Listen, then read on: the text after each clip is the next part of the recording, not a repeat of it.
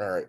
Welcome back to this week's edition of the Rock and Roll Ghost podcast. This week we have filmmaker Tim Bogart, uh, son of Casablanca Records founder uh, Neil Bogart. He made Spinning Gold um, about his father. Welcome to the show, Tim. Uh, hope you're doing well today. Thank you. It's a great pleasure to be here. Yeah, I'm glad to have you. Um, so I there I I've I had a little I've had a little bit of issue sleeping lately, so I took I took uh, something last night and it kicked in a little bit early, and then uh, like right before it, it kicked in, I had noticed that I wasn't able to log on to see the movie, even though I had it for a bit. I wanted to wait until I got closer to the interview to watch or watch it. So luckily, Mia at your comp at you know the pr- press uh, company uh, was able to sort that out. And I when I woke up in the middle of the night, I you know I watched uh, I'll admit I watched most of it, and then I was started going to sleep again. So it, it, it I, but that's not lack of interest. Uh, I got I have to really tell you that, um, you know, I was genuinely. I w- didn't know what to expect, and you know, you see all these music bios, and you feel like you know you're kind of uh, you've built up a resistance to them to some degree and you figure out where it's how it's going to go and you know the the standard stuff but what uh, i think i really loved about the film is that you really showed your dad's love of actual music um you Thank know you. you know you don't you yeah not to get off on a tangent but i have tried twice to watch uh i've gotten through like two thirds of Elvis on HBO Max. And for me, that might be the worst music biopic I've ever seen in my life because it almost has nothing to do with the music. It almost has nothing to do with Elvis. Um, I am gobsmacked at the fact that this was number one successful. Number two is not been nominated for Oscars. Austin Butler is great, but it's hardly Yeah. an Elvis movie. Um, No, you know that, that uh, that's that is the challenge of I think of these movies, and and the fact that you phrase it that way is literally the one thing I kept promising myself it actually had to be. Right, Yeah. it had to be about people who love music because Yeah. I like you, uh, I love music biopics, but I have always struggled to see them beyond the well. Here's another cautionary tale of someone who had some talent. Ends up with a metaphorical needle in their arm somehow. the there's a cautionary rise, the rise, the get it. problems, the, the Yeah. fall, the the Yeah. possible redemption. Yeah, Yeah, and I and I really was trying to do really precisely what you said was to create a love letter to music and the people who made it. Um, I'm, Yeah. I'm thrilled that I'm thrilled that you felt that way. no, well, because that was that was the thing that really shone through with me is just that it, it- you know, obviously, I, I would have to imagine that you condense because you have to, and that's the problem I have when people say, "Well, it didn't actually come together like that." Well, of course not. We don't have, uh, you know, uh, this isn't a multi-season series where we can sit there and take the week it took to make the song. You know, you Sure. have to condense real life things to their essence to indicate the magic of what creating art is. And you know, that, I mean, that that is, I think, the greatest challenge for for biopics. It was certainly a tremendous challenge here, um, but but I think there's kind of two two different challenges. One is you're you're saying you're creating a look at history, so you can't make stuff up. Although people do it all the time. Sure. Um, I, I, coming out of the music world, having grown up in it, I, I really thought staying really close um, to exactly what happened was a crucial compass for us to follow. Um, but but that really gave birth to one of the, the original ideas that I had for the piece, specifically about how to tackle music, was I wanted to show the first drafts of music because ultimately, how do you do a movie and and and match the the, the spectacular master that Gladys Knight will ultimately make or that Bill Withers Right. will ultimately make? Like you can't ever compete with those.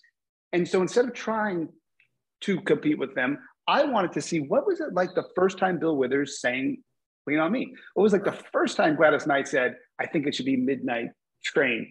And so once I, I came up with that concept, I was able to tell stories that maybe we didn't hear. I was able to explore periods of time before the actual releases. And I think that created a great freedom to um, move around the timeline without actually changing the historical facts, and that that was really important. Yeah, um, and just I, I, received a little message, and I, I normally do this at the beginning, so I apologize, but in is on March 31st. So this interview will be timed to that release date. So uh, make sure to check all your. I, I said this yesterday with Supercell, um, another uh, interview I did. It's like you know with the with indie indie movies, you really have to uh, look through your local theaters each week to see what's playing, uh, because a lot of times. Um, you know the the mega corporate you know theater chains won't uh, necessarily advertise that something's there. You have to kind of find things. So I want people to make sure that they're the week of March 31st to check your local theaters to see if it's playing near you. Um, and like I said, I'm only I'm only about two thirds of the way through it, and I, I, think it's a brilliant film. So sorry to get off topic you. there, but I wanted to Thank make sure to put that in there. Well, you know, the question I had, um, your your father had four children. Uh, where where were you in that mix? I, I that I didn't know. Sure. So I, I was the eldest son. There, there were three okay. kids from the original pairing, and then my youngest brother Evan, who uh, did the music on the film, is um, from the second pair, the second love of his life. Uh, but I was I'm the eldest son, second of the original three. So I was right in the middle of the original three. Gotcha, gotcha. So you had you had uh, got to know your father a, a little bit more than you know. Uh, uh the young, perhaps the younger yeah. ones for, for for sure. And and look, people people's relationships with their parents is always a fascinating thing. Um, my father was obviously quite larger than life, and so even yeah. though I was 12 when I passed when he passed away, um, you know, I spent every day after school at the Casablanca Records uh, uh office at uh, Sunset. I mean, so I, I might have been young, but we were in the middle and the heart of what that was. So I really got a uh, an extraordinary look at what his um, what his life was like, what his world was like, um, and what his dreams were like. It was it was an amazing ride. Yeah. Now, was did you? I mean, you obviously spent a lot of time with him. You spent a lot of time in the in the thick of things, as you, you yep. kind of indicate. What did you do to kind of go back and to, to get the feel of how his energy was, uh, like how he actually? Because you know, to be honest, like um, you know, with with uh, my father, he, you know, we had a bad relationship, and he he split when I was like 14, and I I, I can't remember exactly how he sounds, or you know, I remember certain things, but it's like you know, I I have to imagine that it, it was difficult to kind of conjure uh, specifics. Did you have a lot of archival footage to to lean back on to get an idea? We did. So, so um, whether this was the whether this was the result of the 70s or just the result of him, you know, my my father as an executive um, would be on talk shows all the time. Like you go back to the great Merv Griffin or you know, or or, oh, or nice. Mike Douglas shows, and he would do hour shows. Now, this was another version of payola. He would basically take over the whole hour show. He'd be the main anchor, and then he'd go, and now let me show you Donna Summer. And now here's the village people. So I actually had quite a bit of material of him uh, doing interviews. He also, as a as a younger man, uh, as the movie tells, wanted to be a, a, star himself. So I also have a bunch of him performing. Uh, so yeah, there was a lot of archival stuff. But I will tell you, the thing that probably informed it most was I did literally years and years of interviews, and I would keep going back. And I mean, from Clive Davis to George Clinton, the executives to the artists, I asked everybody everything, which is a rather um, bizarre experience for a kid to to do a forensic uh, investigation into their parents. Um, but I, I, learned so much from the people whose lives he touched and, and the people that were really close to him. But yeah, I also had wonderful archiving material. Yeah, and um, what what you said you were doing these these interviews was the idea always for a film, or were you planning a book, uh, perhaps? You know, interesting, it wasn't a book. For, he passed in 82. And, and yeah. while I was very young, I would say, you know, the, the world gave it about six months before people were coming in trying to get the rights. Now, at, at the time, and I'm not kidding, I mean, right away in 83, yeah. people were, uh, but, but back then, a lot of it was for a Broadway show. Uh, people thought that there was a lot of value in that. And this is kind of way pre Jersey Boys kind of right, saying, right. here's what a jukebox music could be. And I would say for the first um, 10 or, or 15 years after his death, I, uh, one of my biggest jobs as I kind of took on the mantle of being responsible for the story was just saying no to people. No, right. we're not going to give you the rights for music. No, we're not going to give you the rights for a movie. But um, I, in 1999, uh, I actually set the project up for the first time at a studio. And that's when I really began the interviewing process to do it as a film. Uh, and so it really was a deep dive going, how the hell do you tell a life story and, and what part of the life story should it be when he's not the star we all know? How do you crack that? How do you crack right. that code? So it was interviews for a movie, really from the beginning. Okay. Um, what what got you into making you know films or you know uh, this this you know filmmaking process? What what was the not music? You know what? It was, it was, was it? It, you know my my father was um, even though he was in the heart of music, look at, look at Kiss, look at Parliament. It was a very visual kind of music. So yeah. growing up, I was on the set of the films they were making. I was uh, uh, on the music videos uh, with the earliest versions of music videos. They were just kind of being thought of what those could be.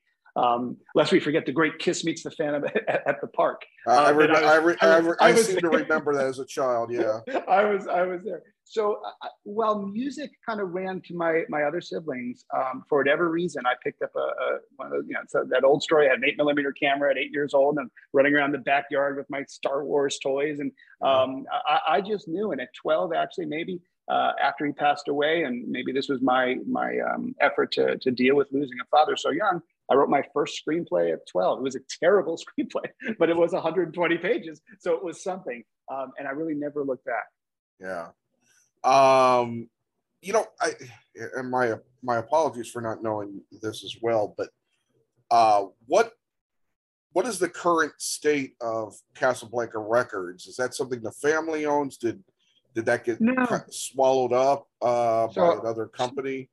Well, so I won't ruin the end of the movie. You should go back and watch it. You'll see a okay. little bit, um, but no, it, it, it, it's it's uh, well known. So Casablanca um, when my father left was was um, ultimately sold to Polygram, which then was ultimately absorbed by Universal.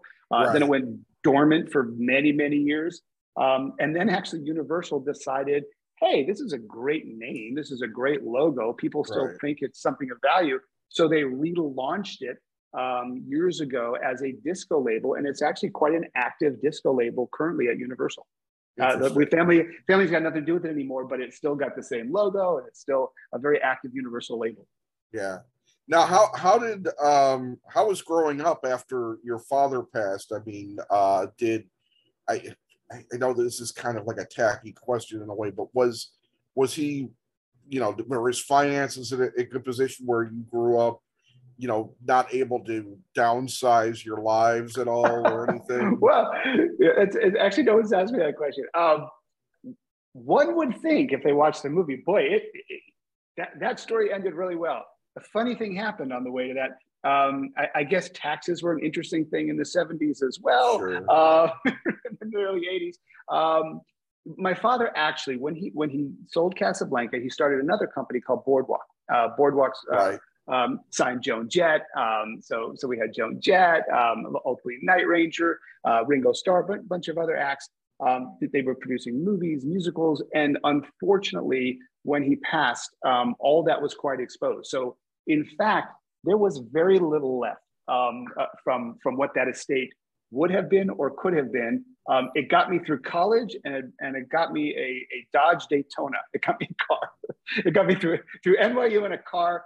Um, and I always thought actually having grown up with such excess and, and, opportunity gave you a great taste for it. And then it was all ripped away. Say, now yeah. go earn it yourself, which is what he did. He earned it himself. So, um, so it was an interesting trip, but um, no, no I, I, yeah, it's, it's, you know, it's, it's interesting because it's like, I, I have to imagine, you know, as somebody that grew up, you know, poor, honestly, it's like the idea of having it and then not having it seems more frightening than not having it at all.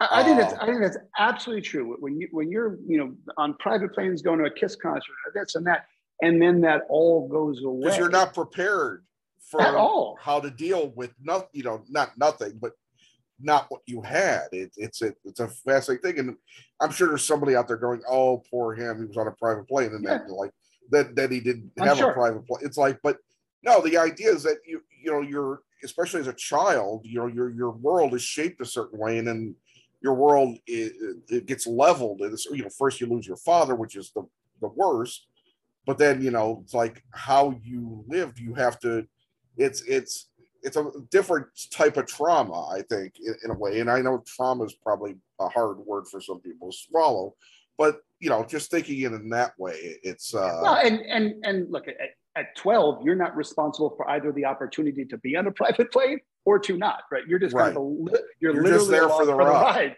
you're yeah. literally along the ride um, but uh, what i would say was undeniable growing up, and then certainly my ability to educate uh, myself to to the facts that supported it. My father's work ethic, more than anything, w- was was just the most inspirational thing as a kid. And I think all of the of the siblings, we saw how hard he worked.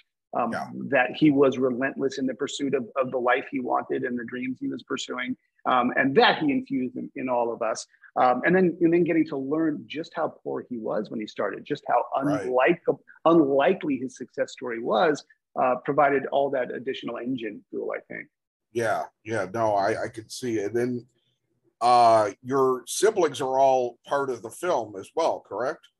That's correct. Um, I, I, am I'm honored and blessed to work with my uh, my brothers. My sister's not in the business, but her, she is a character in, in the film. Right. Uh, but my but my my brother's Brad Brad Bogart's a producer on the film and has been a producer with me on all my projects for years and years. Um, and Evan Bogart, the the baby Bogart brother, um, among other things, wrote Halo uh, with Ryan Tedder for Beyonce. An extraordinarily talented songwriter, um, and he uh, nice. worked with me to craft all the the music for the film so it's great. It's great fun to work with. with, that's really cool, and he's in, he's he's uh, in music too. I mean, that's absolutely that's fascinating.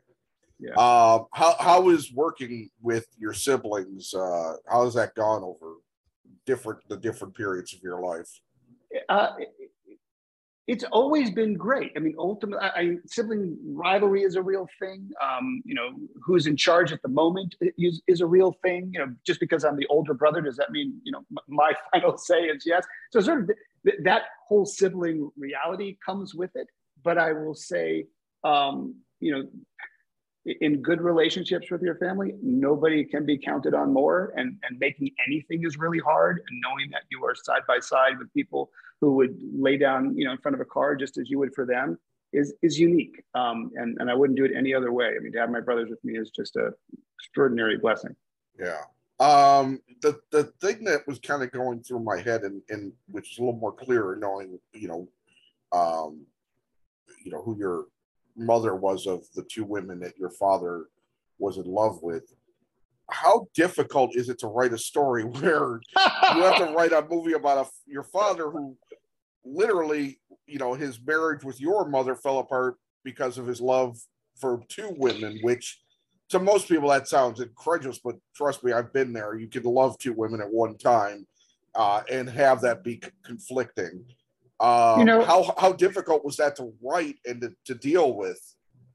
You know, honestly, it wasn't difficult to write because it was one of the things that from the beginning I thought was so important to write. I, I ultimately didn't know what the audience was going to think, and and up until our first test screening, no matter how much I massaged in the editing room, I, I was firmly of the belief that in 2022, when people are looking at this, that that women would just dislike uh, the character of my father because there's no question he's in love with two women.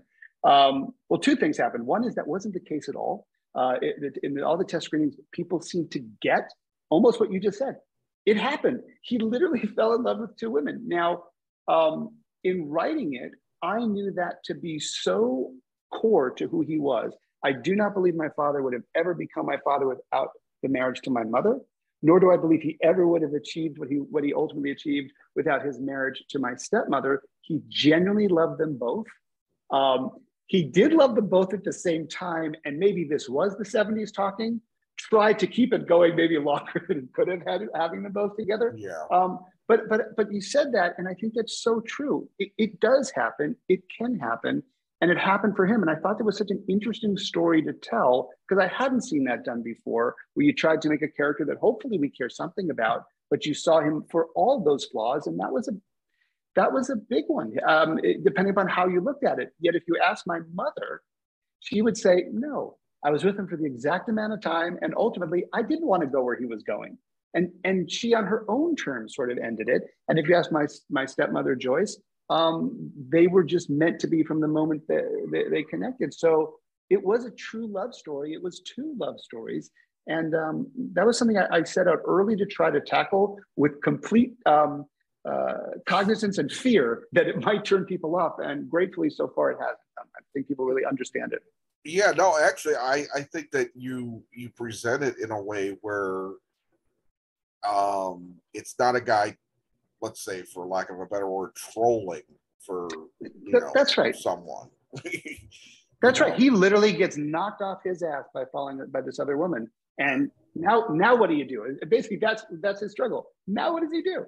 Yeah, uh, and that's what I wanted to explore. What, what happens? Well, and also he's in an industry where allowing yourself to indulge in excess obviously no is question. not frowned upon. No, no, question. And, and there was something about the time of that too. You know, we're talking about the, the, the mid to late 70s.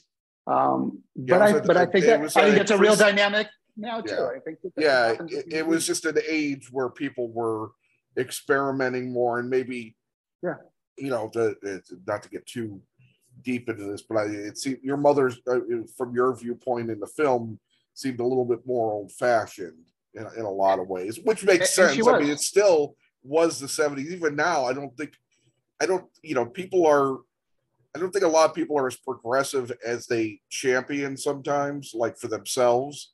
You know, they can they can champion other people, you know, in, in their lifestyles and, and different things. I think sometimes, but sometimes I think people themselves aren't as progressive to be able to even now handle something like that. I think that's really really right. I think in the 70s, look, we were coming out of the 60s. That was a very challenging time psychologically and politically, everything. And I think in the 70s, people just wanted to just express and just be. And, and while, yes, there's a lot of that, that um, thinking today, I think it's a lot more thinking than doing today. And I think back then it was a lot more doing. I think people just let themselves be for a minute. Well, I think that was, that was a frustrating period of time there was also a lot of social lubrication. and, and, that's also very true. um, you know, the other thing I love is that it's a movie primarily about the 70s, which uh, in music biopics, we don't have as much about that period. We have a lot that covers the 60s, a decent amount that covers the 50s, but the 70s you know, it even, you know, obviously some later decades still we're we're we're lagging on. Um, and I think the 70s, I know a lot of people my age remember the 70s as kind of a dirty, kind of weird, tacky sort of decade. But for me, the 70s, I thought I still look upon fondly, maybe because I was born in the 70s and you know, I I remember them fondly in a certain way. I remember, you know, falling in love with different things, you know, TV and and movies and stuff like that. So it just I, I you know I also love the fact that it it's a 70s you know set film. And, and I and I love that about the movie too. Um, obviously, that was that was a period of time for him. That was really the time. So that was kind of what I was going to tell. Right. But when I went back and really kind of looked at other other things that did put their toe in the 70s, it was almost what you just said. People thought about, oh, the, the hair was too big, the collars were too big, the style was terrible, uh, the music was terrible. But, but, not really. If you think about it, some of our greatest clothing designers came out of that period of time. You know, Norma Kamali, who was a, a dear friend of my, of my, my stepmom Joyce's, you know, came up with the idea of the crazy sleeping bag uh, jacket because it was cold outside of Studio 54. So she brought sleeping bags. People some of the best designers came out of that period. Um, if you actually look at the photos from Studio 54, those people look great. We've yeah. thought about it in, hindsight, going, oh, it was all too much. But actually, it was extraordinarily stylistic. And the music, for the love of God, you know, yes, it was sex, drugs, and rock and roll. But as we say in the movie, it was sex before it was deadly.